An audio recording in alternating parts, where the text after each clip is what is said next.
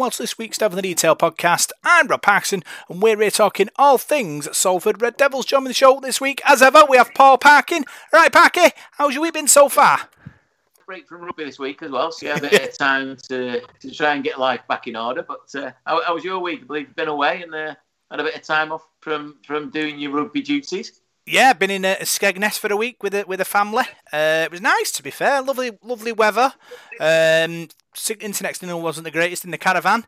Uh, managed to watch the match on my on my phone uh, in the middle of the car park. Signal wasn't the greatest, but um, obviously on Thursday Thursday night, it wasn't. I I wasn't the, the person with the biggest problems by the by the sound of it, Parker.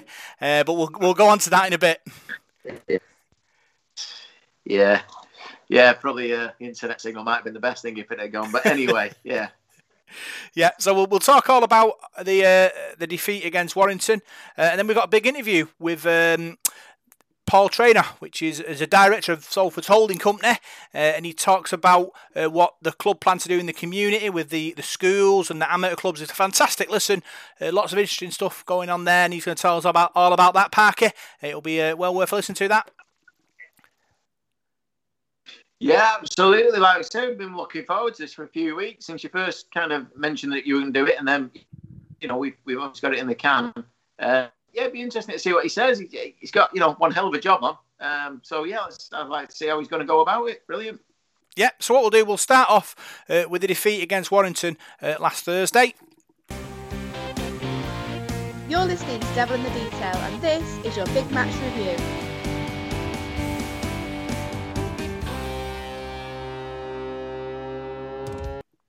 So, Salford Red Devils were defeated at home to Warrington Wolves. They lost sixty-two points to eighteen. Uh, Paul, big defeat at home. Um, not, not the, not the, the, the thing we really wanted after a, a great game against Wigan the week before. No, it, it definitely dashed a few, uh, a few hopes and dreams. I thought we were ready to build on something from the week before, but. I mean, I'm glad I've had a week to sort of rest on it, because if you'd have asked me a question like this, you know, or gone on about the game this time last week, I, I, I don't think you'd been able to broadcast it, to be honest with you. Um, it, it, it was nothing short of a shambles, unfortunately. Um, we've, we've all seen bad performances in the past. And I know there was a number of reasons, and there's players missing and so on, but it, it was quite frankly unacceptable.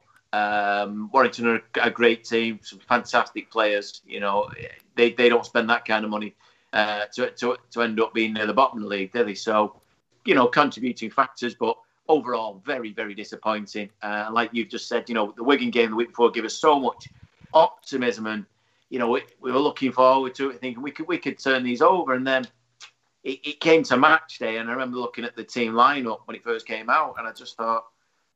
What what's happened? Where's everybody gone? Um, and it did look like we were down to bare bones. And I think after a short while into that game, the confidence got a bit shot as well. So pretty damaging, damaging uh, result. But uh, you know, like I say, I've had a week to think on it, uh, and I'm trying to pick out positives as much as I can. Um, and hopefully this week now, the lads are on a week off. We can get a couple of bodies back maybe for next week, but. Uh, yeah, very, very poor performance overall. Yeah, looking at, at the team on the night, uh, got Escalli at fullback, Ken Sio, Cal- Callum Watkins, Harvey Livett, Rhys Williams, Chris Atkin, uh, Tuilola here in the halves, uh, Jack Ormondroyd, Elijah Taylor at hooker, Sebastian Ickett at four, Ryan Lannan, Oliver Robertson, Greg Burke at loose four on the bench, Dallas Lussick, Jack Wells, Sam Luckley, and Declan Patton. Um, Sam Luckley.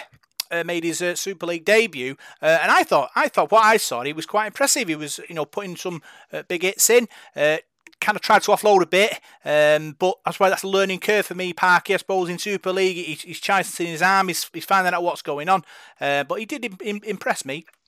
Yeah, I watched it back, um, much to my own punishment. Uh, that I realised what a good game he had and what an impact he made. He, he is, a, he is a big lad, but he put some shots in. But you've just mentioned it there. He's two or three men on him at any time. It looks like he's going to get his arms free, and they're, they're big arms there. Um, he, he looks like he, he's certainly got something about him, and I think any errors or anything like that in his game can be ironed out with more game time. I mean, let's not forget the last time he, he played, uh, he was playing for Swinton the other week, but before that, he was at Newcastle. You know, this is a huge step up to facing probably one of the, the best two, three teams in, in, in Super League. Um, and he, he really stood out. He was one he was one real, you know, one of the real shining lights of the day. Uh, there weren't there weren't many, but yeah, really, really impressive. Um, and he, he didn't seem to be what you would say a respect, you know, a respected reputation. He, he didn't seem to. He wasn't overawed in the in the game or anything like that. When he came on, he did. He made a big impact, and uh, you know, another twelve of him, and we we might have stood a chance. But uh, yeah, he was really good, really good. Full credit to the lad. Yeah, obviously we we're having a few uh, issues at the in the hooking role.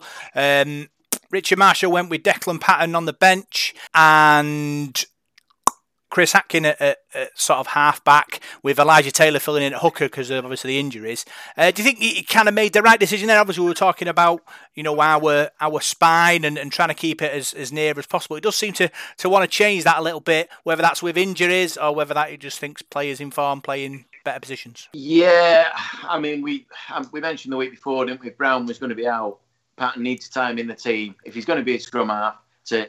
You know, you're not going to make an impact in one game there and then be pulled back out of it. Um, I initially thought, no, I thought it was a, a, a shocking decision. I think Chris Atkin, as well, has been making a little bit of a name for himself, coming on as that backup hooker. I think mm. it's a, a role that suits him because he's got all the skills of a halfback, but he's also got a, a little bit about him to play that role. Uh, and when I saw it on the team sheet, people have mentioned on, on Twitter and various other things that Uh, maybe Patton was uh, injured and wasn't or wasn't fully fit and isn't going to make eighty minutes. And that disappoints me in many ways.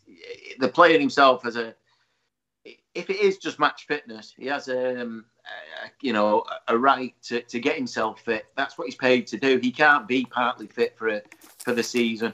Um, I'm not having a go at him. I think I think he's a good kid with a lot of talent. Uh, and I, I wanted him to play at scrum half. If the case was he wasn't going to play the eighty, then maybe spelling him in some way was going to work. And was that the right decision? Rich, Richie Marshall knows what state he was in before the game. We we don't know that. Um, so I am disappointed, and, and that's something we'll probably go on to a little bit more in a bit, the, the fitness. But um, no, I would have liked to have seen him get another run at, at scrum half, even if it had been, you know, for, for half an hour and maybe change things about a little bit.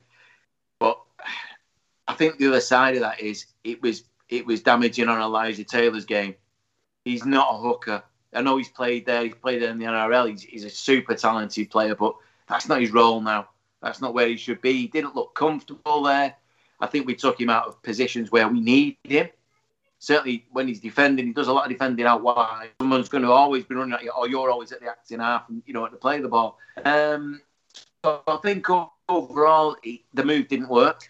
Either way, whether you you know the players were fit or not, it just didn't work. And uh, I, I like to see uh, Atkin back uh, backup role as hooker and and Deck Patton getting a run at scrum half, a real run, um, and let him see if he can just come up with some partnership with with Tue until until Brown is back fit and well. Yeah, uh, so he started badly. Uh, three tries in ten minutes for Warrington. Uh, Ratchford, Water and Walker and King uh, going over for, to make it eighteen nil after ten minutes, Parker. Um, for me, I-, I thought Warrington were white hot.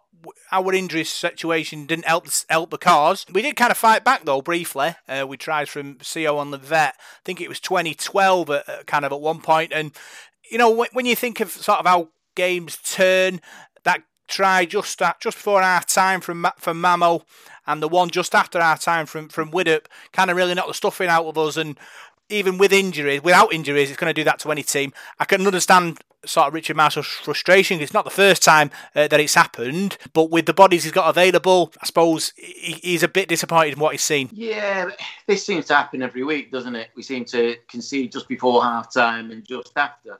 Um, well, that. Like you say, they got to a great start. They were fantastic. But the only thing that, that sort of upset me a bit, and it happened through the game, was how easily they seemed to break our line. Mm. You know, it, just one-on-one tackles that weren't being made.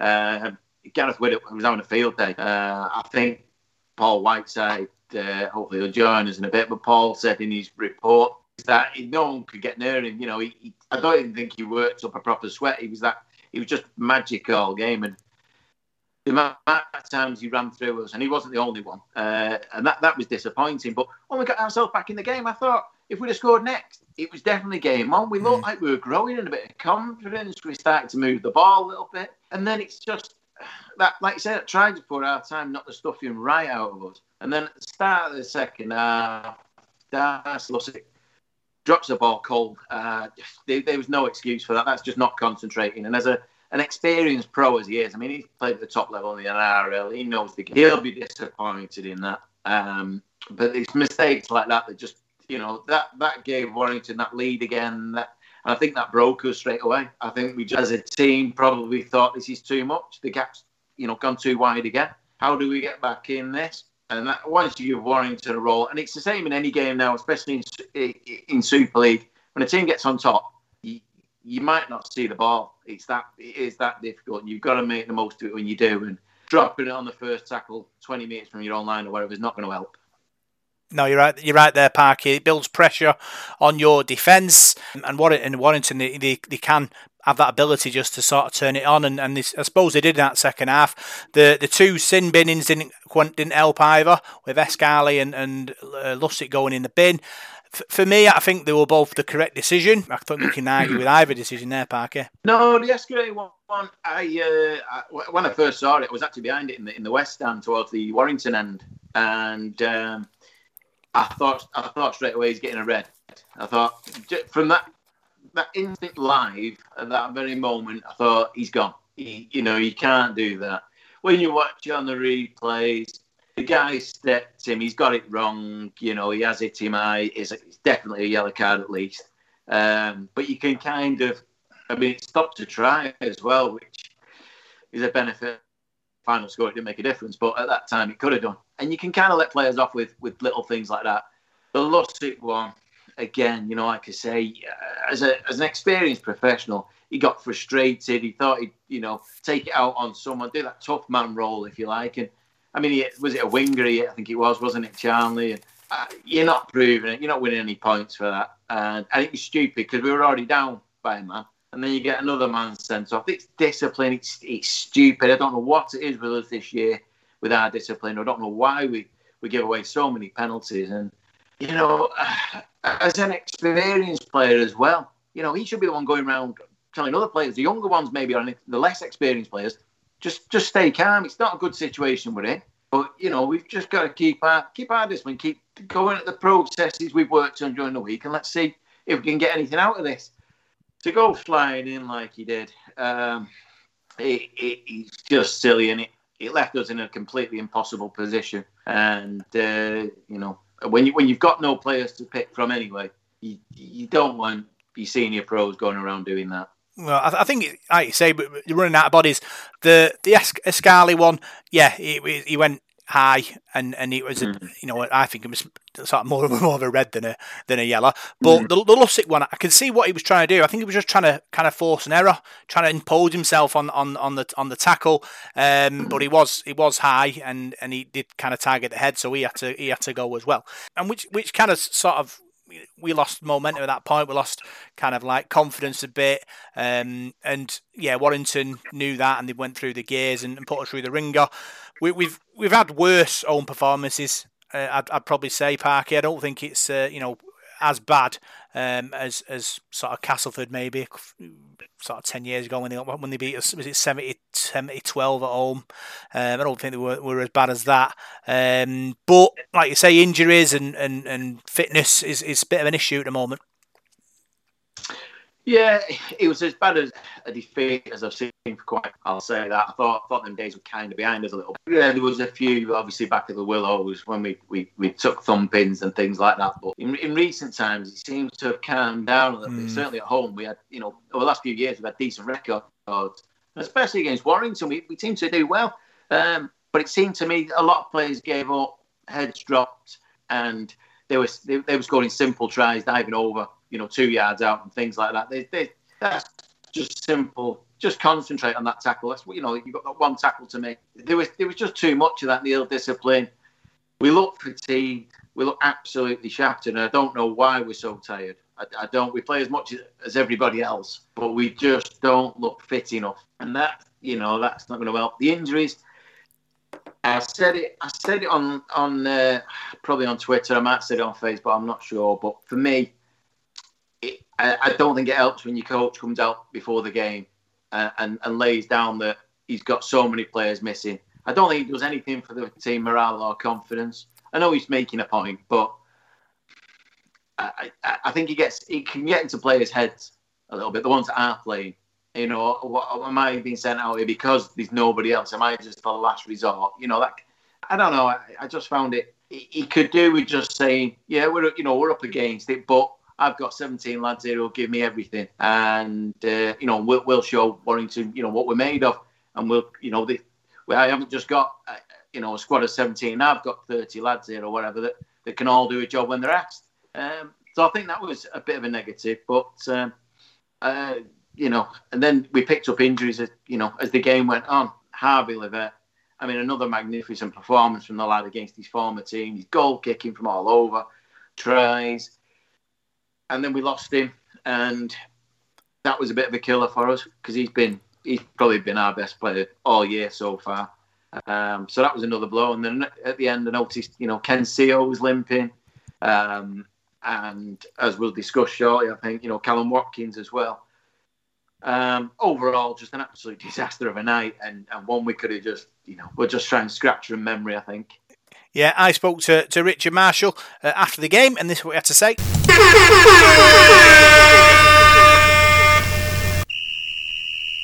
Coach's Corner. Hi, Rob. All right, can't see you. Don't know where you are, but I can hear you. If you think against Warrington tonight, talk us through it. I'd rather not. Um...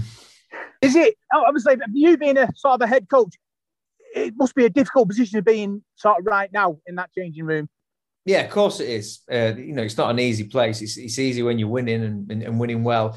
Uh, we didn't compete. You know, we got in the fight. We got in the fight in the first half and we, and we got it back to, to to where we had some momentum. And then and then we conceded that try. I think Jake Mamo just, just, just um, scored before half-time, and that again.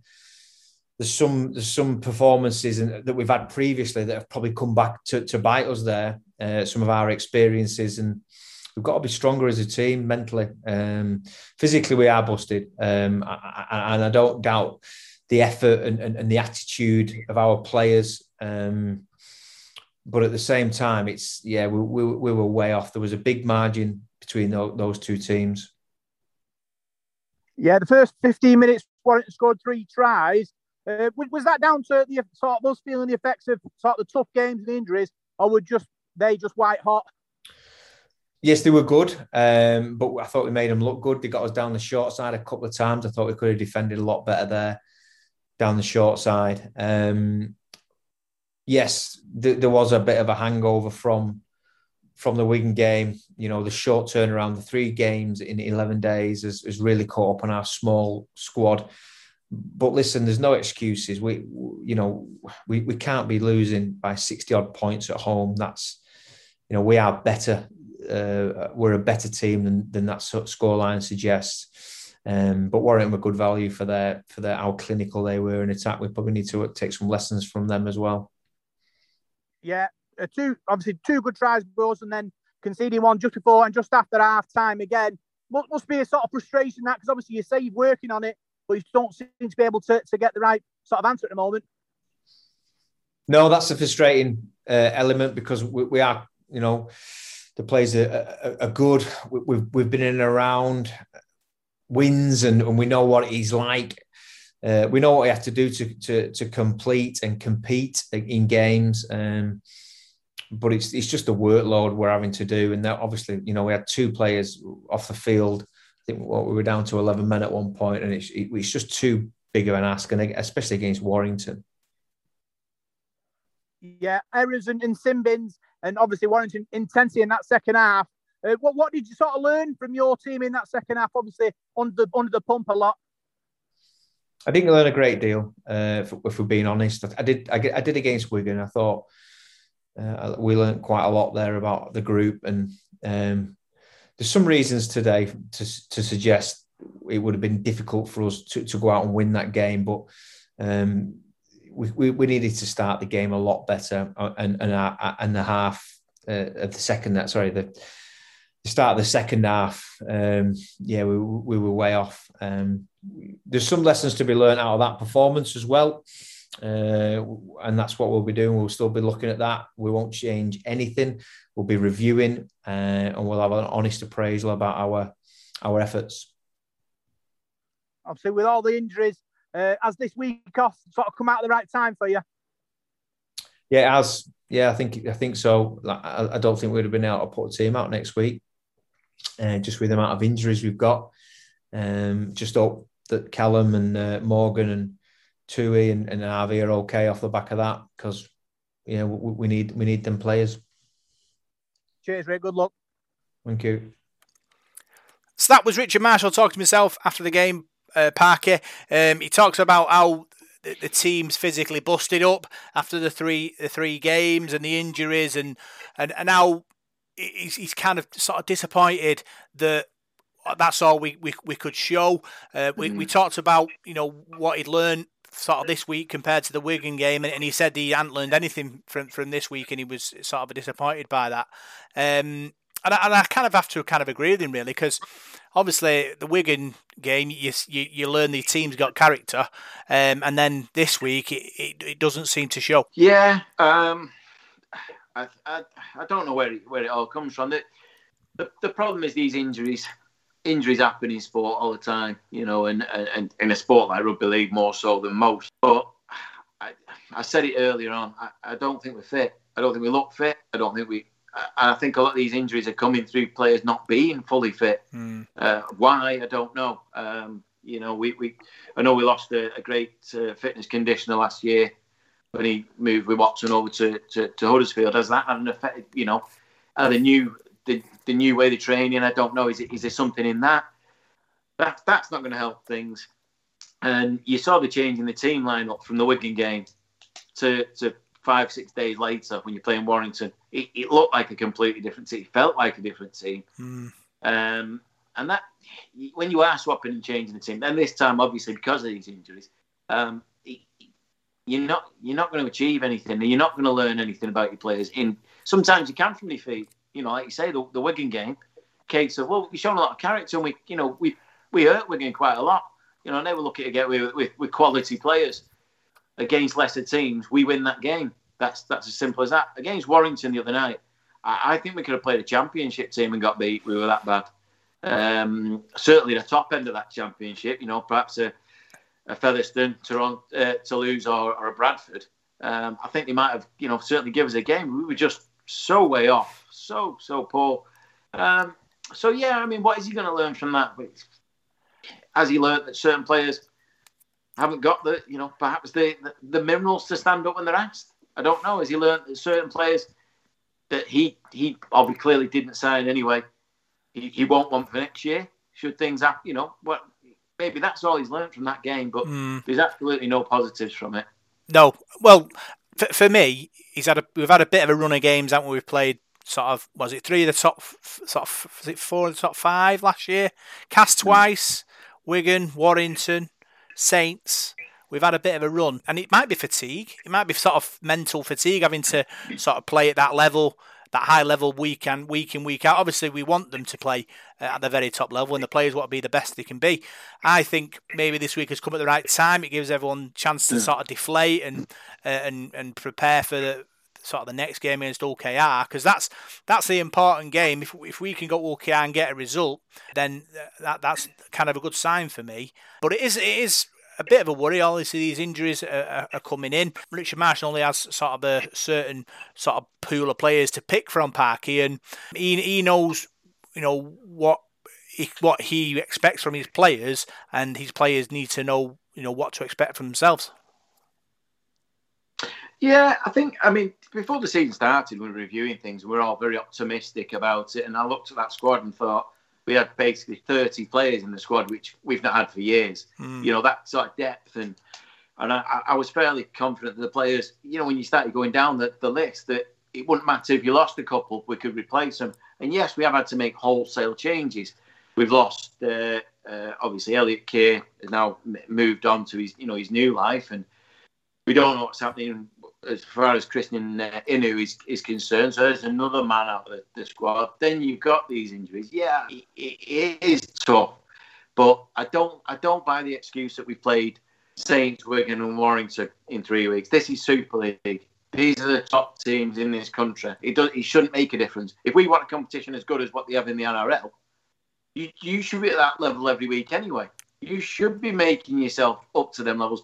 And when we play Wakefield or League, does that mean we have to drop to their level? I don't. You know, we we should be just playing at a, a top level constantly, or as good as you can. These are still those lads that went out on Thursday night are still seventeen full-time paid professional rugby league players. You know. So they, and they're in the Super League, so they must be seventeen of the best players this country has got at the moment, and it didn't look that way. Um, we do need bodies back. We we need we need Skipper back. We need Moose without a doubt. I think he gives gives us so much in terms of not just his goal forward and his, his general rugby play, but his his leadership. We're missing that. We're missing someone to go around and start either banging heads together or or patting people on the back. That's that's a big one. Brown again, experience that that. That is missing. You're right. Dan Sargenson, a real key player in our squad. Um, out. You know, there, there are little bits, but most of them players have played at the top level for, for a while now and, and should have been better than they were.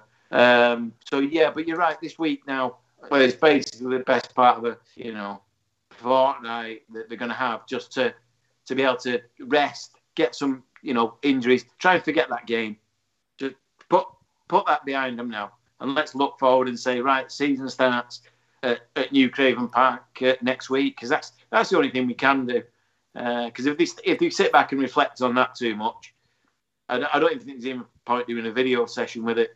Um, it'll only damage us going further. Um, but the the other thing is that I think four of our next five games are all away. Mm. Now that's a killer. You've got to win your own games if you're gonna if you're gonna do anything. Your away games are generally a bonus. Our, our record in my lifetime away from home isn't brilliant. Um, so it's going to be tough for us. We're going to have to do it tough, but we will need players back. Or if they are given a shirt, these players have really got to stand up now and, and, and be counted. Yeah, let's uh, quick look at the stats, uh, Parker. Top tacklers, uh, Taylor with twenty-nine, uh, Luckley with twenty-six, uh, Sebastian Ike for twenty-seven, Uh, Greg Burke with twenty-six, Ormondroyd with twenty-nine. Um, yeah, for, forwards sort of grafting there, late high twenties, kind of shows they were doing a lot of tackling. Yeah, I don't, I don't know if you've got the missed tackle count, have you? I don't know if you've got that one. That, that might be that might be higher. Might um, be. Yeah, no, I mean Elijah Taylor, you know you're getting off him. He's going to work his socks off constantly. Um, his defence is, you know, is incredible at times. He, he he goes from one tackle to the next to the next. Um. But it's odd that, because in the last few weeks, even against Wigan when we played all right, some of our players were in the thirties in tackles. Mm. And yet, this time we had all the defence to do and seemed to have done less. So, but yeah, it was definitely, you know, the forwards did have a, a hell of a lot of work to do. Um, and when you go down to eleven men, you've got a lot more to do. So, you know, they've got to, they've got to look at each other and, you know, say thanks for that because they really needed that. But, um, yeah, it's... It, It is what it is. It'd be interesting to see how many metres we made. Mm, I'll talk metres now, Parker. Um, Escalli, ninety metres. Ken Sio, one hundred eighty metres, but I suppose he went one hundred in one, in one go. Wells with one hundred twelve. Uh, Lussick with seventy and Livett with seventy. Wells with one hundred twelve. Mm. Yeah, that's, a, that's a good, solid performance there. That is impressive. Uh, I thought over the last couple of weeks that he's been he's been getting better. Yeah. Um, and again, probably more game time for him. But that, that's they're good meters for a forward, really good meters. You know, because again, he's a biggish lad, but he's not he's not the biggest. You know, so he's not really. He's that bit after tackles where you get them extra them extra meters. The bigger lads generally do, big seven people like that. But it just shows that he must have been, you know, just putting his hand up and, and taking the ball in. You know, it seems like twice a set at least for doing them meters. That's that's that's quite incredible considering how little ball we actually had. That's that's quite impressive. Yeah. Uh, so, quick look at you, the three-word match reports and, and man of the matches, uh, Parker.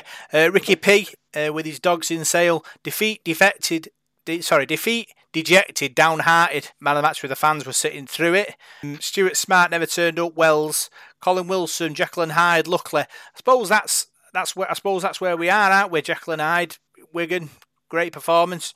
Uh, Warrington, not so great. Yeah, and uh, in in other games we've shown a little bit. You know, we've played Saints and we've looked okay in spells, and it, it, it was just one of those one of those nights where everything went wrong from, from start to finish, and um, there, there's nowhere for any of them players to hide from that, and to, to find them out of the match. I think, like you know, someone's just said there, Sam Luckley's probably probably the standout man, but I think was it Ricky who said that the fans were sitting through it, because yeah.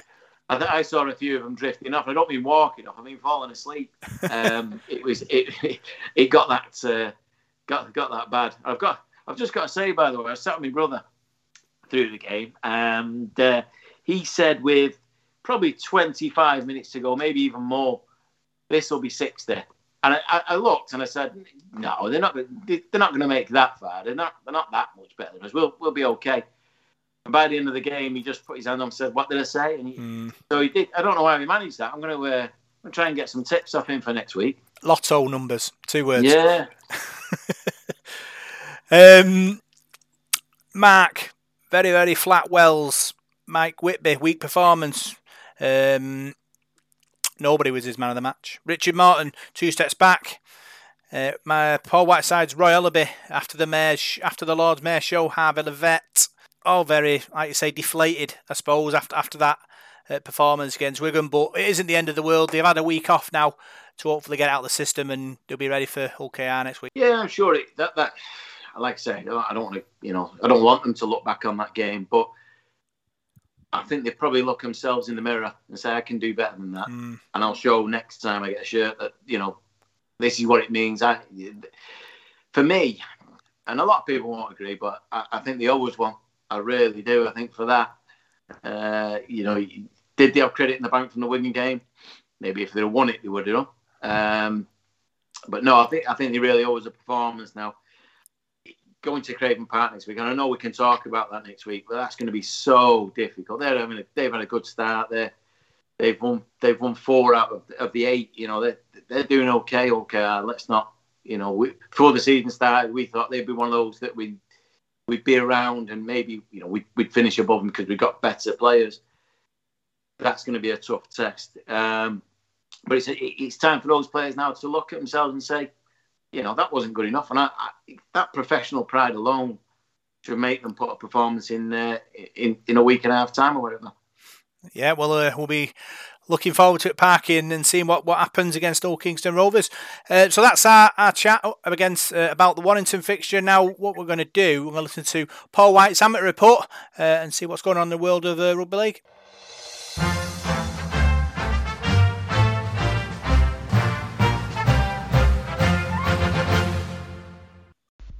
Right, well, here is this week's Devil in the Detail Amateur Report. And before we have some special news regarding Salford City Roosters under fifteens, we'll leave them to last because we saved the best to last because they've got a great some great news this week, and we'll uh, yeah we'll speak about that later on. We'll start with the Conference Leagues. There was quite a lot of results and fixtures over the uh, over the weekend. As I, as I said the other week, it's a new format now with uh, with localised leagues. But in League C, it was Waterhead Warriors thirty-two, Oldham Saint Anne's fourteen. Woolston Rovers had a surprise victory over Rochdale Mayfield. They beat Mayfield thirty-four points to fourteen. And uh, Thatto Heath Crusaders beat uh, sorry Thatto Heath Crusaders beat Saddleworth Rangers by fifty-six points to eighteen. So a bit of a disappointing result there for the Rangers. The fixtures for this week: Saturday the fifth of June in League C, it's Clockface Miners against Rochdale Mayfield, Oldham Saint Anne's against Woolston Rovers, and there's an Oldham derby between Waterhead Warriors and Saddleworth Rangers. Well, moving on to the North West Men's League, the fixtures for Saturday the fifth of June. There was no results of the weekend that I can see involving our local side. So the fixtures for Saturday the fifth of June in Division one is Bury Broncos against Hares Finch. Chorley Panthers are at home to Oldham Saint Anne's. Uh, sorry, Oldham Saint Anne's A, that is. In Division two, it's Carrickside Rhinos against Thatto Heath Crusaders B. Folly Lane play Hindpool Tigers. In Division three, Salford City Roosters are at home to Crossfields A. Division four, it's Higginshaw against Goulburn and Langwither against Burton Wood Bridge. Division five, Wigan Springview A play Higginshaw A. And in Division five, South and East, it's Bolton Mets against Halton Sims Cross and Waterhead Warriors A against the Salford City Roosters A. Well, moving on to the North West Youth under sixteens and eighteens Saturday, sorry, Sunday the sixth of June. Sunday the sixth of June, the under sixteens Saddleworth play Halton Farnworth Hornets. Salford City Roosters play Lee Minor Rangers. That's in the Premier Division of the under sixteens. Division one, Waterhead play Leyland Warriors. Division two, West Orton Lions play Charlie Panthers. Wigan St Cuthbert's play Rochdale Mayfield. Division three, Langworthy Reds against Portico Vine, and the Roos Pioneers against Folly Lane. In the under eighteens Premier Division, Oldham Saint Anne's face Newton Storm. Waterhead Warriors play Ulverston. Division one, Banky Bulls play Folly Lane. Wigan St Jude's are against Rochdale Mayfield. Division two, Saddleworth Rangers play Langworthy Reds, and in Division three of the under eighteens, Cadizhead Rhinos at home to Leyland Warriors. Right, she'll also give you a roundup from the teams outside Super League from the weekend. The Betfred Championship round eight just gone. It was Batley Bulldogs twenty-six, Swinton Lions twelve. Close game, that Swinton led ten six at half time. Batley Bulldogs winning the second half. So it was Simbin in about fifteen minutes from time. Ex-Red Jody Broughton scoring late on there for Batley Bulldogs. So commiserations to Swinton, they're still searching for their first win. Bradford Bulls thirty-seven, York City Knights eighteen. Halifax eight, Featherstone Rovers sixteen. London Broncos thirty, Dewsbury Rams ten. Oldham eighteen, Widnes Vikings forty. Sheffield Eagles twenty-five, Whitehaven twenty-five. In the Betfred League one, Barrow forty-four, North Wales Crusaders eight, Coventry Bears thirty-eight, Rochdale Hornets thirty, Keighley Cougars forty, Hunslet nil, West Wales Raiders ten, London Scholars fifty-two, and Workington twenty-four, Doncaster twenty-six. Fixtures for this week, don't forget Betfred Challenge Cup Saturday the fifth of June, two games live on television. It's Hull F C against St Helens at half past two, followed by Castleford Tigers against Warrington at five o'clock. Both games are at the Lee Sports Village. Also on Saturday, West Wales Raiders play Barrow Raiders, that's on the Hour League app at three o'clock. Sunday the sixth of June, Wakefield play Lee Centurions. Uh, these games are all on our league, these next four that I'm going to read out to you. Wakefield against Lee Centurions is a Super League fixture, three o'clock on our league app. Featherstone Rovers play Widnes Vikings in the eighteen ninety-five Cup semi-final, that's at four o'clock, that's on the Hour League app. Before that, York City Knights face Swinton Lions at two o'clock in the other semi-final. Don't forget those sides get to go to Wembley, so massive game for Swinton this week. That's two o'clock Swinton's game on our league. Uh, Betfred Championship, this is also on the Hour League app. Bradford Bulls play Newcastle Thunder at three, and Halifax Panthers play Sheffield Eagles at twelve forty-five on the Hour League app. Betfred League one, Doncaster against London Scholars at three o'clock, Hunslet against Rochdale Hornets at three o'clock on the Hour League app. There's a game at half past two, that's North Wales Crusaders against Coventry Bears, and Workington play Keighley Cou- Cougars at two o'clock.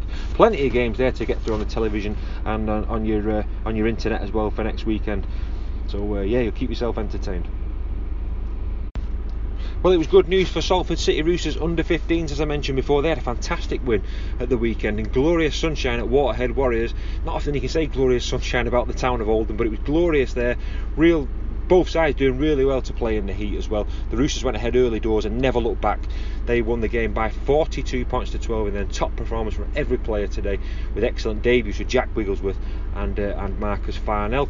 The tries came, two from Rowan Campbell, two from Juan Ramirez, uh, two from Will Thompson, Reece Schofield and Dan Connolly as well. Luke Elliott kicked six goals, so a terrific performance from the Salford City Roosters under fifteens. Their team lineup at the weekend was Will Thompson, Luke Gorton, Juan Ramirez, Marcus Farnell, Alex Palmer-Smith, Reece Schofield, Rowan Campbell, Yemi Ajeli, Luke Elliott, Omar Strunell, James Richardson, Bailey Roos Sampson, Daniel Connolly, Tawonga Sherwa and Jack Wigglesworth. I really hope I've got some of those names right there. I've done my best for you, but uh, yeah, tremendous performance from uh, the Salford City Roosters under fifteens, and we'll be keeping tabs on them throughout the season as well. Well done, guys, and good luck in your match this weekend.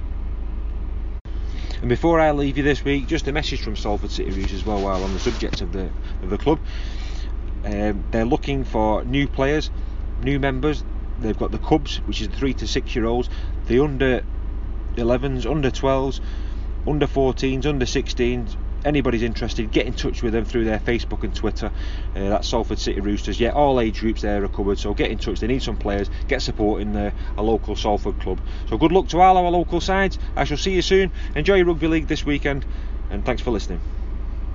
So that was Paul Whiteside's amateur report at Parky, and the, now the next thing up on the podcast is the big interview.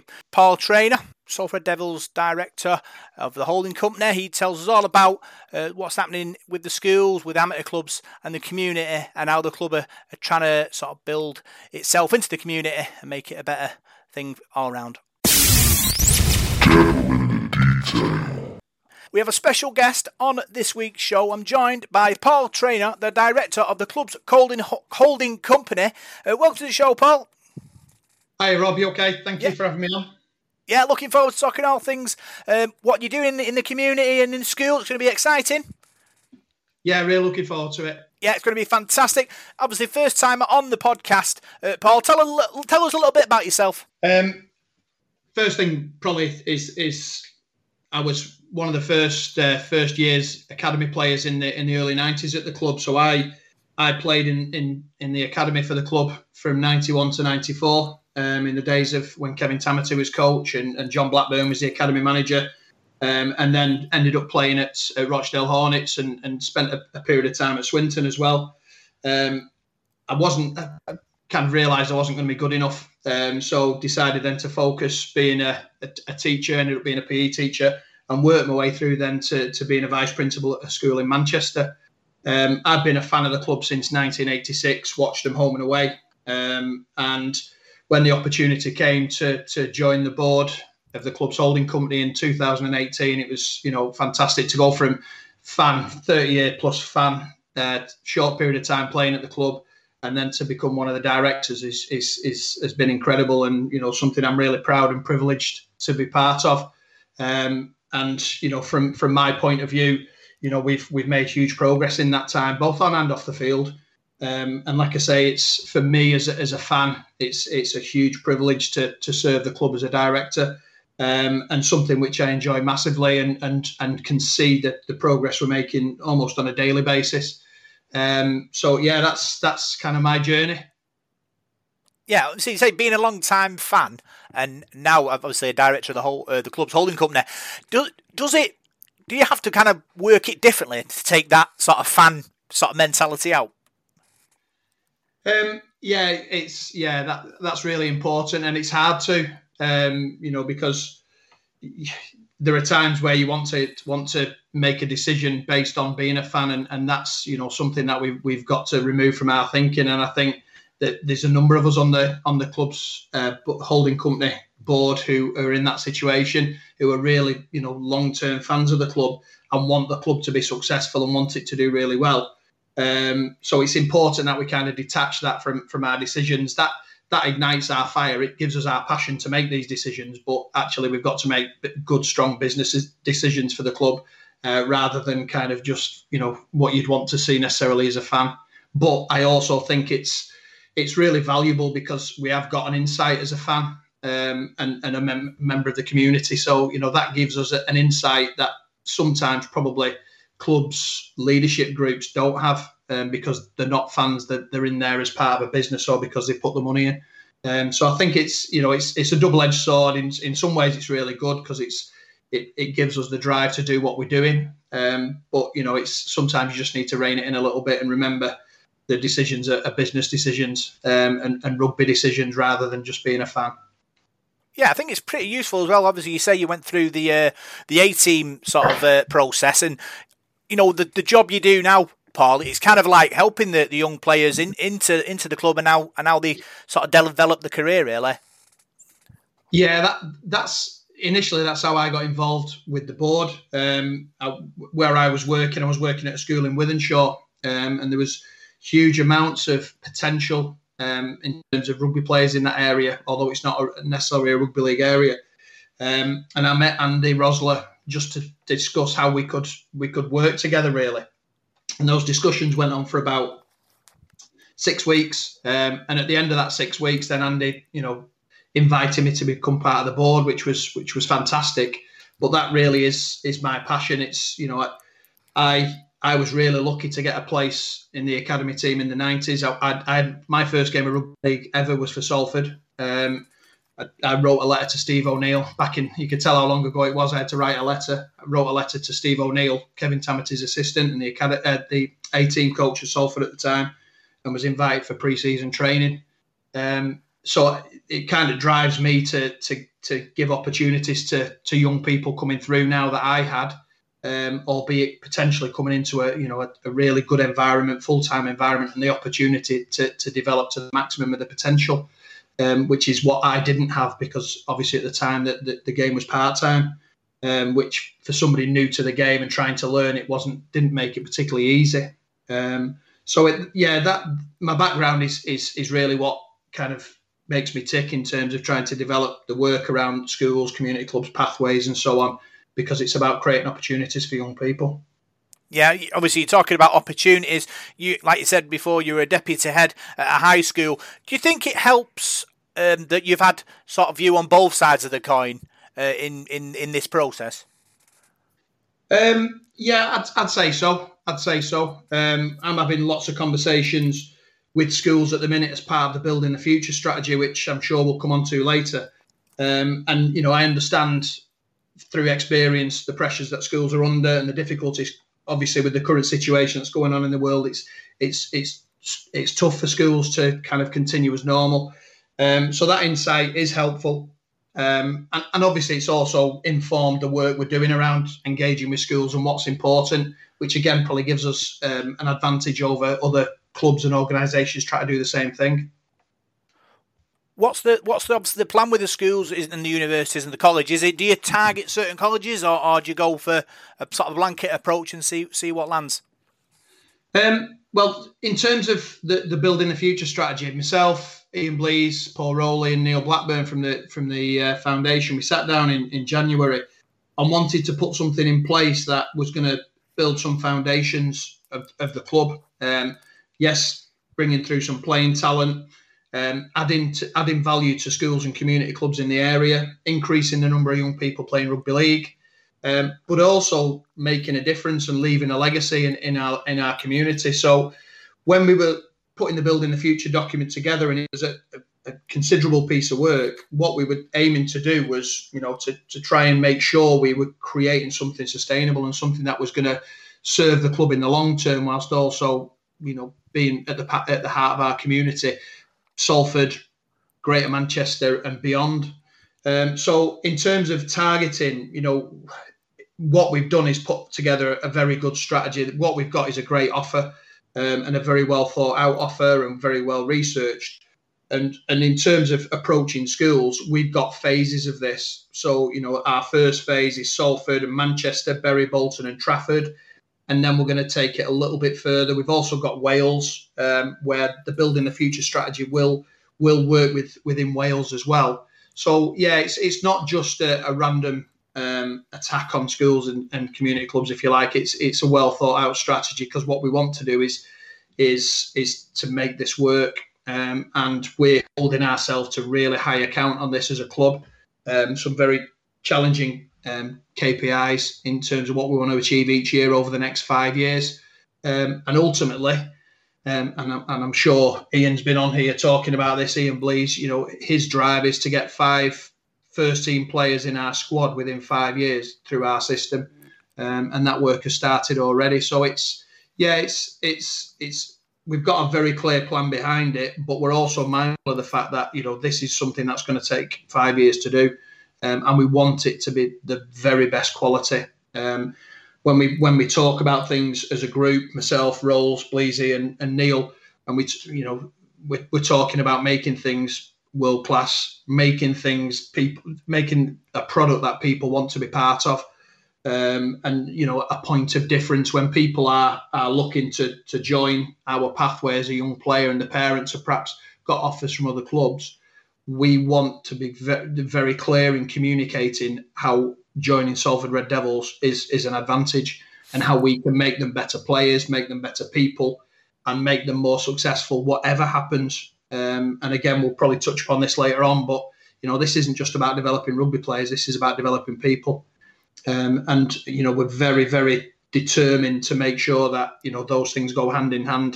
Um, and and so, if a player doesn't make it, coming through our pathway and, and, and leaves the club at sixteen, at eighteen, or, or or beyond that, that they've got some skills and some knowledge and some experiences that can serve them well, whether they carry on playing the game in the professional, whether they go back into community clubs, um, and also in terms of you know the the, the future off the field as well. Yeah, I, I suppose it's, it's like making the club a kind of a, a hub in it for players and the community to all sort of come together, and the players who can play will play. And if you can't play, then obviously maybe you can find a career through the club uh, outside, and obviously generate sort of money for the economy and things like that. Yeah, and, and as part of the Building the Future, and, and particularly the work uh, roles he's doing with community clubs is also about uh, coach education. So, yes, we're, we're working to, to develop the level of, of playing talent in the area within our key areas on the Building the Future strategy. But what we're also looking to do is to support coach education. And we've got, you know, coach coach sessions. We've got sessions with Danny Orr and Richard Marshall where coaches are going to observe them work. We've had Zoom sessions um, where coaches can listen in and pick up things. We're sharing um, resources with schools in terms of coaching rugby league. So what we're looking to do is is is to raise the bar, but raise the bar sustainably and raise the bar for everybody. Um, it's not just a thing where, you know, we're looking to go into schools and pick talent. What we want to do is go into schools and leave a very, very clear legacy on on on that school in terms of rugby league, in terms of health, in terms of well-being. Um, but also, if there are talented young people in that school, that they know where to go, they know which community clubs to go to, um, they know how they can get onto our pathway if, if that's the choice they make. Yeah, I think legacy is important, really, because I remember back in the in the in the old days with the in the eighties and the nineties and the, and the junior Devils, people still talk about it now. And obviously, we're, we're talking about community in the schools and the colleges. But if you can put sort of um, things in place for the for the students at these colleges and these schools, you know, and they manage to kind of like get into rugby league or get a job off the back of it, they'll remember that, that Salford played a part in their life, and, and that'll hopefully give them a kind of a connection to the club, and then we can build from there, can't we? Yeah, and, and what, again, we're looking to build by going into schools and, and developing really strong relationships is an affinity to the Salford Red Devils. Um, and, and whether this is, you know, potential players, but also what we want is, is interest and profile of the club being raised. So hopefully people will come and watch games, then we'll become supporters, and, and that's how you develop the, the next generation of supporters. Um, again, you know, previously, last season, before lockdown, when we played Toronto at home, we had a schools event, um, and schools were invited to bring their, their children to the event, but it had to be school-organised trips. Mm. And we had nearly a thousand young people in the stadium um, for that Toronto game. All forty-odd schools came, you know, and that shows the level of level of potential of what we're trying to do. Now, what we want to do is make that difference longer term, and it not just be one-off visits, but actually, you know, like you say, leaving a legacy in these schools. Yeah, because I think that's the important part in it, because obviously schools will get the ticket, and it's it's how you manage to motivate the teachers and the school to take that next step and, and engage again. I think that's the that's the important question. How how do you how do you do that? Um, the first thing is is the quality of the product. So whether we're visiting a school, um, you know, whether it's the certificate that all of our school partners are going to have up in their reception area, whether it's the resources that we're using, the, the players when they go to visit these schools, all of those things have got to be top, absolute top class and memorable. Um, and, you know, it's, it's then that you just start to build that affinity for young people with the club and curiosity and, you know, wanting to be attached to the club in some way, shape or form. Get them to a game and enjoy it, but then follow it up. Um, and, you know, that that's not something that's going to happen overnight. But what it is is is something that we, we've started to build on very quickly and got a lot of interest, you know, within three weeks in terms of the school stuff, the community club work that, that uh, Rolls and, and the foundation have been doing. Um, you know, has started off really well. Um, some, some, you know, huge strides made in that in a very short space of time with with uh, the Rising Stars events that have been going on. Um, you know, it's it, it's it's fantastic. Um, the one thing that we're benefiting from here is in terms of community clubs, we've got, you know, we're really fortunate that we've got fantastic community clubs run by great people, um, and also the schools. You know, we've we've got a bit, we've got a very very big market to work to, a, a huge reach. Um, we've contacted five hundred schools plus in the past four weeks um, and, and had responses from significant numbers of them. You know, we've got all, over fifty schools already signed up as partners. Um, you know, so it's it's building that momentum and making sure that what we're offering is good quality. Um, and, and, you know, people, the, the Salford Red Devils name will be at the forefront of people's conversations. So if I'm I'm listening to this and my son or daughter hasn't hasn't been notified through their school of this opportunity, how how do I go about sort of getting involved in that? Do I go to my school and, and, and say, have you been in touch, or do I come to you and, and give my school's details? What's the what's the best plan? I, either of those things. Um, all the schools in Greater Manchester, sorry, in, in Salford, Manchester, Manchester, Bury, Bolton and Trafford have been have been contacted by me. We're now getting to the process of kind of the next level of contact, so to make sure that all schools are aware of the offer, um, you know, just making sure that the, the key decision makers have got the information, um, getting out to meet schools. I've been, I've spoken to six schools today, staff at six schools today, um, who are absolutely raring to go, um, and it will be a bit different. It will be a bit different in in terms of, you know, with with COVID around at the minute in terms of what we can do, but as things start to improve and start to get back to normal, you know, we, we've got a really, really strong offer. Um, and, you know, it's this, the, the building the future strategy. We're looking from first try to first team. So getting kids in primary schools to play rugby, to enjoy it, to enjoy the experience, and then start to work the way up a very clear pyramid, um, with the aim of getting young people playing from our area who've come through our system in our first team. Um, and that, that, that would be fantastic. Yeah, it's kind of like a web, isn't it, of, of different schools and all being connected. And like you said, with the player pathways and the rising stars, you've got that kind of sort of academy kind of feel to it, but without the actual academy being there at the moment. Uh, yeah, yeah. Obviously, we've got the development academy um, with with Danny Barton and, and Neil Blackburn, and you know, and that's been really successful. They've had a brilliant start to the season, winning the first three games, um, and you know that that's a very Um, well-established setup there, um, and, and very highly rated, and, and and you know, has made huge progress over the number of years. Um, this, you know, in terms of us as a club, the academy license is the the Cat One as it was, and now elite academy licenses. The six-year license ends this year, so there's been an application process over the past couple of months um, for the next six-year licenses, and we've put an application in. Um, You know, we've we've kept it pretty low key as a club, but we've put an application in, and it, it's a really strong application. We believe one hundred ninety pages, um, you know, and and credit will go there to to to, to Bleasy, to to Rolls, to Neil, um, as well as myself, who've worked on that and put together a really strong bid.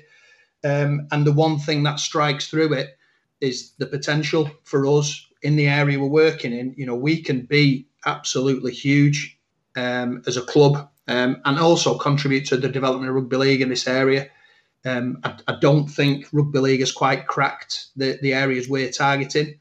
Um, and, you know, we we believe with what we're doing and, and where we could go if we were successful in our licence bid, you know, we could we could make a huge contribution to development of rugby league in, in, in Salford, in, in, in the whole Greater Manchester area, as well as Wales.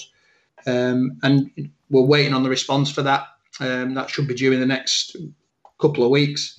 Um, and uh, but the the one thing about it, Rob, um, and this is really important to us, whether we're successful in that bid or not, um, the key elements of what we're trying to do are are going to going to happen anyway. Yeah, uh, and, that, and that's really important to us. You know, we don't want to just kind of set, throw everything at a bid, and then if it doesn't, if it, if we're not successful, you know, w- then we, we kind of don't move with it. Everything that we're putting into that bid, all the key elements will continue whether we're successful or not. Um, and the building the future thing, uh, the community clubs, the schools, the player pathway work, that will continue um, because that's what drives us. We want to we want to create um, a, a very, very clear player pathway for our, our young people coming through. Um, and we've got, you know, I think I think we've proven that in the past few months with with with Paul Rowley's appointment. Um, as head of head of talent and pathways, you know, you've got there a very experienced top level player and an experienced coach who's heading up our, our youth setup. You know, that gives the indication of how important it is. Um, and and Paul has got huge plans um, and talks about us, you know, providing a world class environment for young people coming through, whether it's, you know, kids coming through at eleven, twelve years old, working their way right through to the top end of an academy. Um, and the other side of this is is our development academy, um, the the old Cat three academy. You know, that's that's then the chance for any late developers coming through, because not everybody turns into a great rugby player at thirteen or fourteen years old. Some are later, um, and you know what we want to do is to give Salford kids um, the the opportunity. If they've not made it by the time they're thirteen or fourteen, but they still want to work hard and still want to learn and still want to develop, they've got the opportunity to go into our development academy and still show themselves, still um, prove themselves to the club, Um, and, and as has been seen with Lewis Roberts and Connor Aspie over the past, you know, twelve, eighteen months, the, the the opportunities are there if kids want to work hard and take them. Yeah, and also, like we've we've said, on the other side of the coin, you're engaging with our, our local amateur sides, you know, allowing players to go and coach that, you know, the next generation. And, you know, the engagement is, is the important thing. A lot of, you know, in distant history, the the engagement hasn't really been there, but now it, it's it's there for all to see. Yeah, yeah, and again, credit to to to Rolls, who's put together, you know, a very strong player ambassador um, um, program. So each each amateur club has, or each community club has, those same ambassadors going to all of their events. So rather than it kind of being a token appearance from a player, we want our first team squad to be embedded in the culture of the community clubs. So the same players are going to the clubs throughout the year, to all the different events, coaching, getting to know the kids as well, because our players are fantastic role models. And you can see as a young player coming through, if you've got, if you're being coached or given a, a little tip by one of the first team stars for us, you know, that's that's huge, um, and and will inspire these kids even further. So it's yeah, it's what we've got is is you know, a very very clear plan, um, and. We've seen huge amounts of progress at the minute, both community clubs and schools. Yeah, and that's the, the important thing. Obviously, the engagement is, is everything, really. And even the, even if we can sort of do a bit for the amateur teams, they'll look up to us. The players who play for them will want to sort of play for Salford one day. And, and you know, if we can do that and engage with them more and, and sort of help them in certain different ways, it, it can only benefit the, the sport in the local area, you see. Yeah, and, and that's it. And like I say, you know, this isn't about just picking up the best talent. Whilst, you know, that's clearly a, a driver for us, what we want to do is is to make sure that anybody coming into our pathway is well looked after and well developed. So if if they're not, they don't end up coming through the system into the first team, they're able to go back into the community clubs, better players, better people, and then can, can contribute again there. Um, and like I said earlier, you know, the, we're, we're developing coaches. We've got coach education programs again to try and raise the bar for everybody. So it's it's it's really exciting, um, and I hope people listening can see, you know, the the, the the groundwork that's going on to make sure we've got a huge future plan for the club. Yeah, you're talking about expanding our range. Um, you've linked up with Wales Rugby League. Can you tell us more about that? Yeah, it started um, last year. Um, obviously, Gareth Keir, uh, the C E O of, of Wales Rugby League, is, is Elliot's dad. Um, and Paul King put us in touch for a conversation. Just we were starting to do some thinking about um, developing our pathways just bef- just as lockdown was starting. What we were starting to look at things, and we just it was just a, a conversation arranged with Gareth to to, um, to to share some ideas, really. And we hit it off really well. Um, and we were talking about the same things, the same things that were important to us.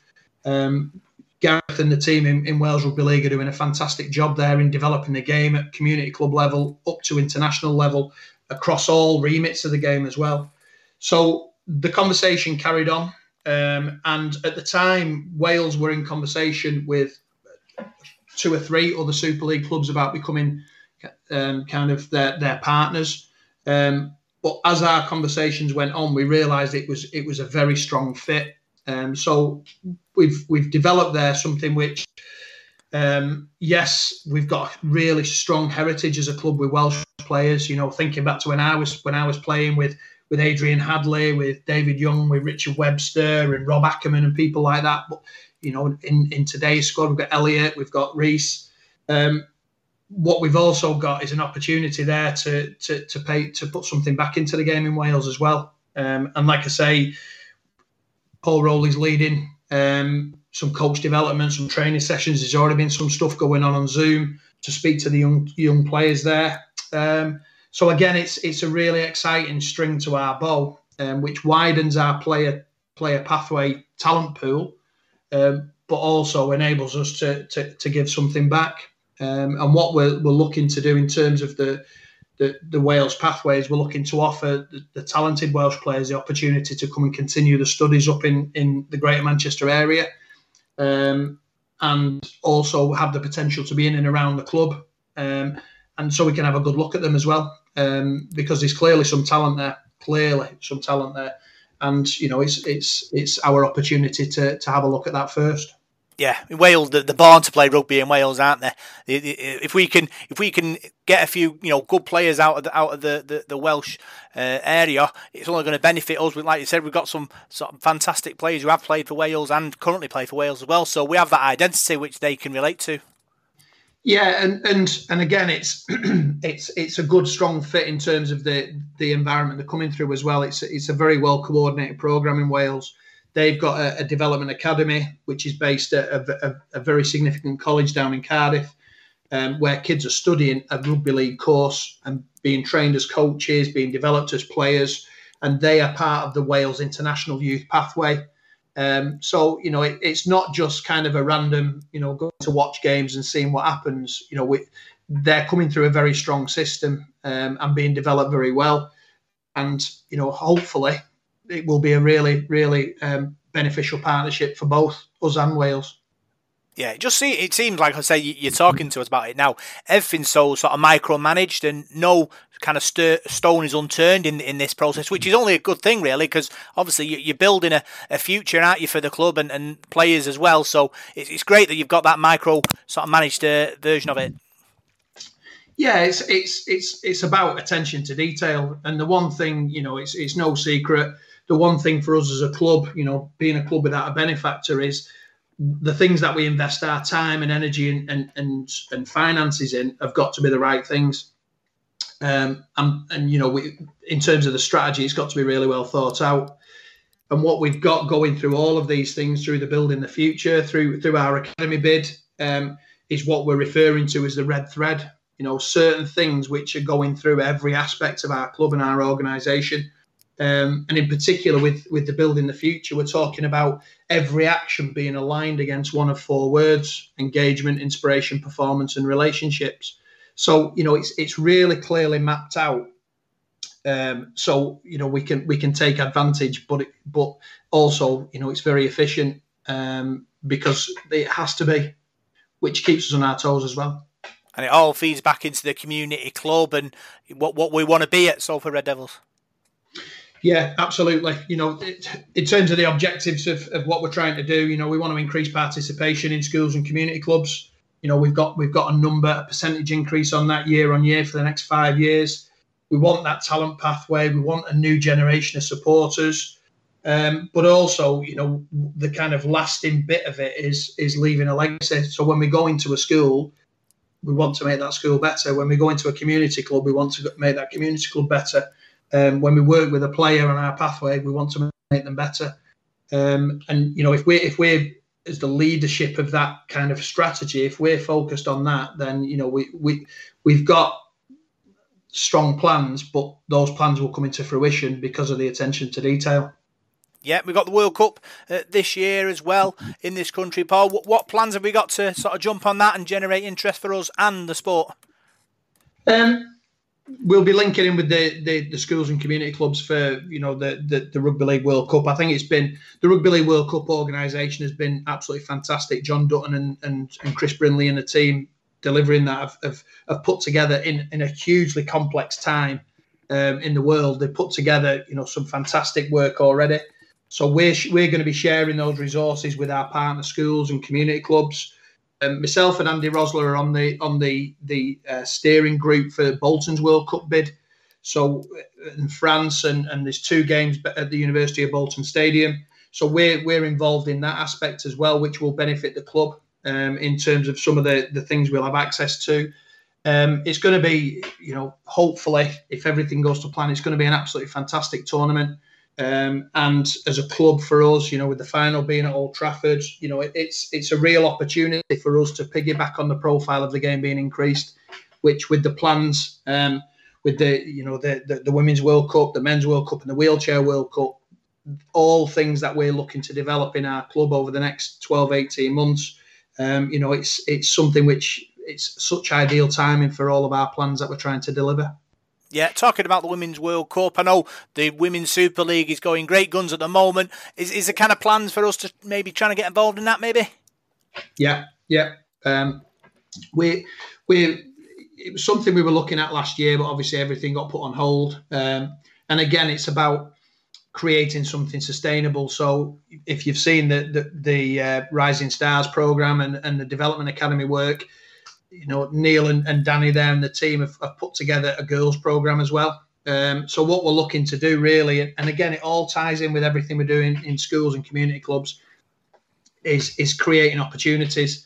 And then hopefully at the end of that opportunity, we've got then an op the, the environment and the, and the number of players to start to create a strong uh, women's team. That certainly is the plan, as well as L D R L, P D R L, um, wheelchair. You know, we've got huge plans um, because, you know, as a club at the heart of its community, we need to make sure we're giving opportunities to everybody in our community.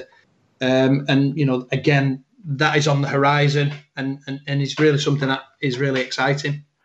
So obviously we get the crystal ball out now, Paul. We're, we're looking sort of five, let's say ten years down the line. What what would you, where do you think we'll be? Um, as a result, in, as a result of what we're doing with yeah, the schools, but you're putting in the foundations now, aren't you? And, and we, we can't kind of expect sort of massive results straight away. But obviously these foundations you're putting in now will will grow and grow. And then where where do you think we'll be be in ten years' time? I would absolutely love to see young kids coming through our, you know, the, the first generation of kids come, who've come through our system from being twelve, thirteen years old, being established first team players. Um, I'd love to see, you know, with us being able to have an education provision for our young players. So we, you know, we're working with them and and, and working in terms of, you know, that they're doing their education with us at the club. Um, because that's, again, something we're looking to develop. Um, I'd also love to see the fact that rugby league is is developed in these areas um, that we're, we're focused. You know, beyond these first five areas that we're working on now, we've got the next phase, um, which will then take us possibly into into East Lancashire. And, you know, it's it's an absolutely huge catchment area. And I'd argue outside of London and Newcastle, um, our catchment area is probably as big as anybody else's. So it's, you know, it's, It's it's it's so so exciting, um, and you know, in terms of answering your question, yeah, the, the the proof in the pudding is going to be kids coming through our system, and I know full well the work that Rolls is doing with the pathways and, and the people who who are going to be engaged with that program, um, in terms of in terms of coaches and so on. Um, you know, we want to create an environment where success is inevitable, um, and and you know, ultimately that will be the measure of what we've done. If we've done it right, in ten years' time, we'll be looking back and seeing our team full of kids who've come through our system, which will be, you know, hugely, hugely proud moment. It will, it will be, Paul, and, and obviously, you know, getting excited really about all, all this you're telling me. I'm thinking kind of mini Barcelona, obviously not hundred. Well, we'd like hundred thousand in the crowd, but you know, different women's teams, you know, disability teams. You know, the, the rugby team now, you know, and, and all coming together under this Salford Red Devils umbrella. Yeah, and, and you know, I go back to when we launched the Building the Future strategy, and there was the video, and I'm sure you saw it, Rob, the video that Adrian Morley did, mm. and, you know, kind of just a, a very brief summary of his journey from his school, his community club, and then ended with, you know, the, the phrase, dreams do come true. And and what we want to have is is kids coming through and not achieving those dreams by going to another club, going to Australia, but achieving those dreams playing for us. Um, however, you know, also, every kid comes through our system, they get better as a person. Um, so, yeah, really hugely exciting. Um, and we've got a fantastic group of people who are, who are involved in driving this forwards. And again, you know, with the clear plans, with the hard work that's going on, um, you know, we want it to be inevitable that these things are successful. Paul, it's been it's been great talking to you on this, uh, on this week's podcast. Rob, thank you very much. It's been great to be on. Love to be on again at some point. So that was uh, Paul Traynor, Parker, talking to me about what the club are doing in the community. Fantastic interview. Lots of great points made. Yeah, very impressive. It was, it was good to listen to that, actually, Robert, this this time, you know, following last week and everything. Looks like it's it's on a downer. It, it, this, the work that's going in, you know, and the ambition that, that, that Paul's showing, and well, both Pauls, really, I suppose, in many ways, but um, in, in, in developing the, the club and the, the connections outside the club with, you know, a, a, a younger level. But, um, yeah, big, big plans, really big plans, and really impressive. And it's it's about time somebody did that for us, because we, we've missed out for, for years on that. And we haven't, I don't think we focused enough. Certainly during the, I suppose what you would probably say are the better times financially, uh, when when we've had other other owners or a other owner uh, who could have potentially put the, the money into a, to to help that. We might be in a better position now. Who knows? Um, but yeah, no, great, great interview. Really good to hear. I, I didn't know that much about Paul, to be honest. And and now I think I must know this guy. I must have seen him every day of my life for the last thirty years, I think. um, I don't know how, how the name never triggered anything, but uh, no, really fascinating to listen to, to him and, and, and the plans. Yeah, I think it's great. Talks about how he's sort of engaging with the, the schools in the, in the local community. Over five hundred schools have, have kind of been contacted about it, um, and fifty of them are, are now uh, kind of partners in, in, in, in the sort of activities that, that he wants to, to get going.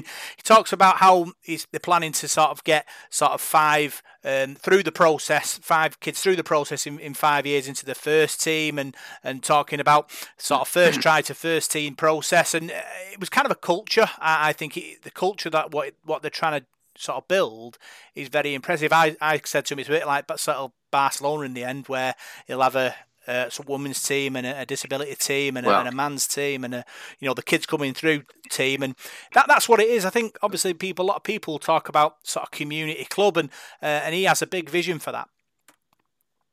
Yeah, very much so. I think, um, like you say, this. this, this the bold plans of, you know, getting five players maybe through to, to first team. Um, I know we, we discussed off air that the, the R F L's recent steps aren't going to help that happen. They're not going to make it, you know, they're going to take that away a little bit. And it's, it's that step between getting to, to to being sixteen and that level where you're ready to go on to, to the next level, which would be academy or or reserves, and then then first team, because very few are anywhere near when they're sixteen being good enough to play in the Super League. So it, we've got to bridge that gap, and that's something the R F L have got to look at as well, again, because their decision last week was, uh, for me, nothing short of disgusting, but that's that's a completely different story we could go on about for, for weeks. Um, but no, that that that, that whole the, the whole steps of how they, they've already got the plan now, they know what they want, they can identify the talent, and then nurture it, and then hopefully we can work out how we make that jump from from being, you know, the school kid with promise to being the next the next star in the first team. The, the, we need to sort that link out a little bit, but it's there now. The process starts now. We've never done that. We've never gone right to the roots and and tried to bring it through that way. And like you say, I mean, not not only as a as a first team player, you know, we we definitely want a women's team, the disability team, every, you know, sporting club. That's that's the idea, I think, and um, I, I, I, the community will, will blossom from that. Like you said, I mean, that, that was the big thing two two years ago, whatever. That was going to be the, the next step, that we are going to bring the community in, and and there's so much more to it. Um, so, but really, really bold plans, and great to see that they've now, you know, they've earmarked it. I mean, five hundred schools been contacted. I mean, that's that's incredible. I, I don't even know where they all are. I can only think about five myself, but and maths, maths isn't my strong point. Um, probably a problem with school. Um, but yeah, I mean, I remember when I was at school, and it, they tried a little bit. They sent the odd player in, Gibbo came in, and, you know, you may have had a, a Tex Evans or whatever, and it, everyone's excited for a bit, but then it died after a couple of weeks. No one ever went back.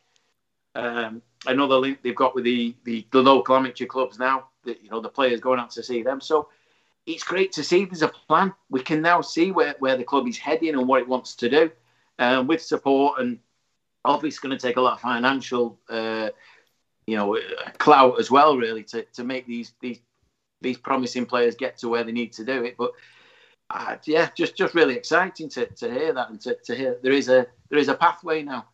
Yeah, it, it was very, it was was very impressive. He, he talked about how he's, they plan to sort of embed uh, sort of the players into sort of the amateur scene, and, you know, like you said, players keep going back, and that's that's what it's all about. It's engaging with, with the with, with the with the kids, and even if the kids don't make it, the club can sort of offer them support and and sort of give them training and things, so they have a, a life outside rugby, and and that's an important thing, obviously, because not all kids will make Super League, but giving them sort of skills and, and, and opportunities off the back of it is all going to sort of help them sort of have that relationship with the club, because they'll know that the that Salford sort of rugby club helped them get to where they got in the end.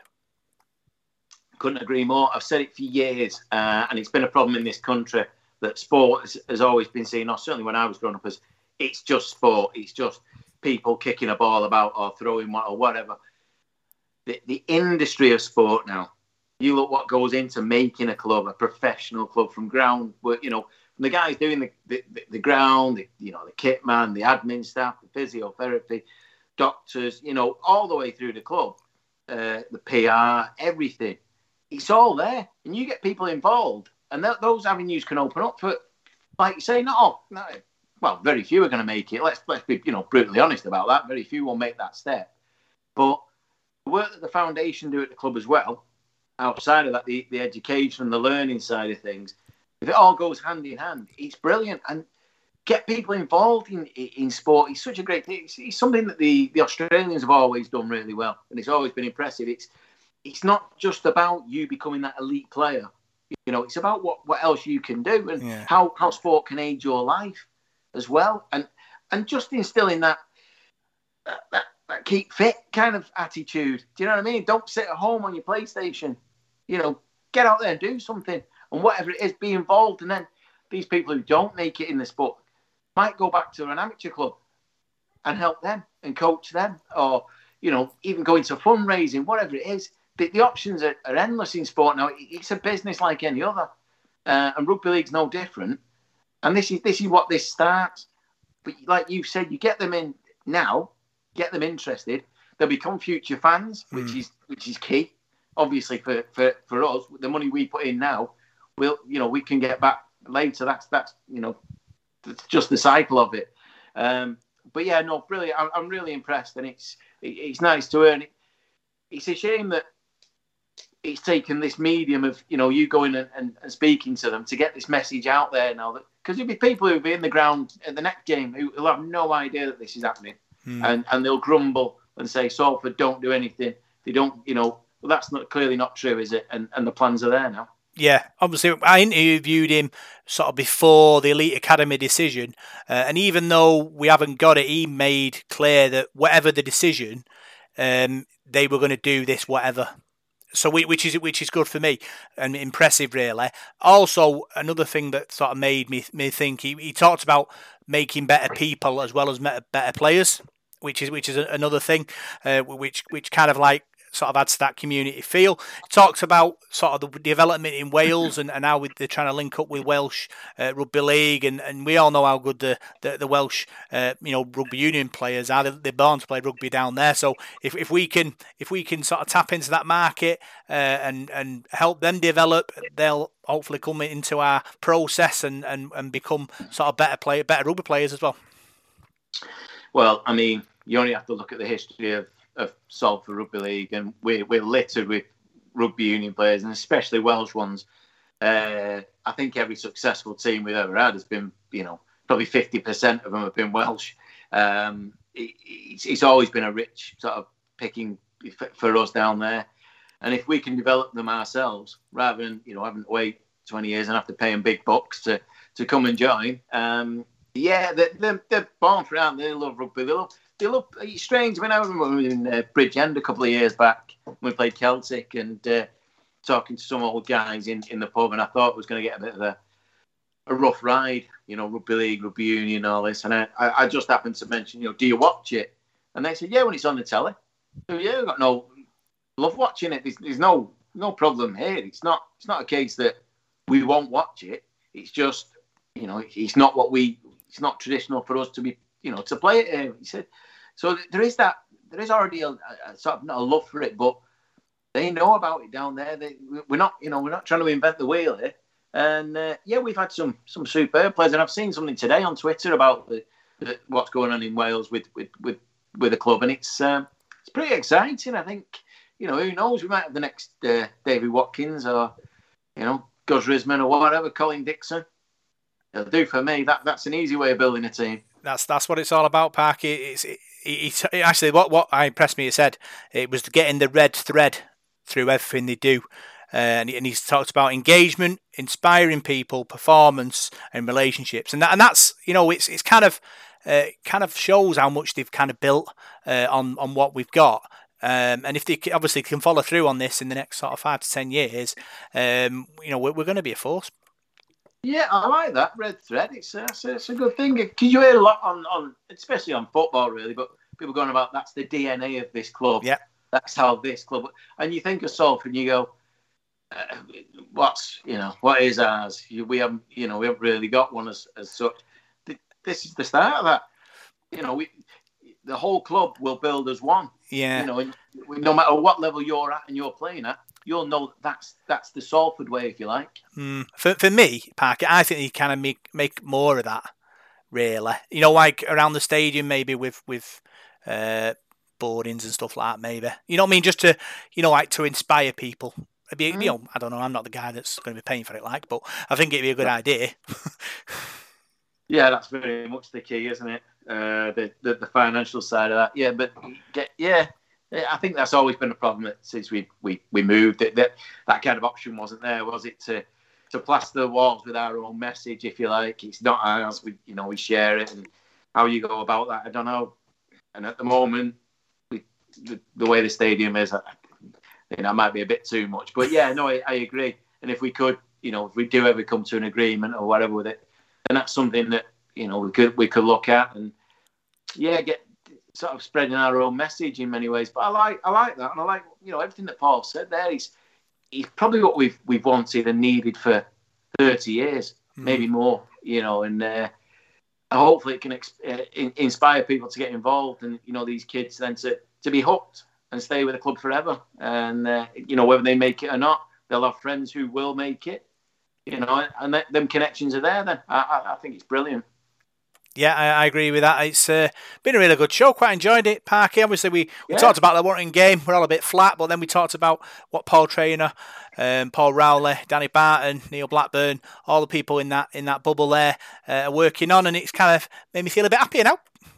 Yeah, yeah, definitely positive way to, to kind of uh, end a, a rough week, if you like, I suppose. Um Yeah, it'd be interesting to see how it all develops. And, uh, you know, you think at times like this, oh, it's hard to, to stay positive and motivated when you've watched your team concede sixty points in a in a dour performance, really. But then you, you see what's going on off the pitch. You think there's something, there's still something there for us.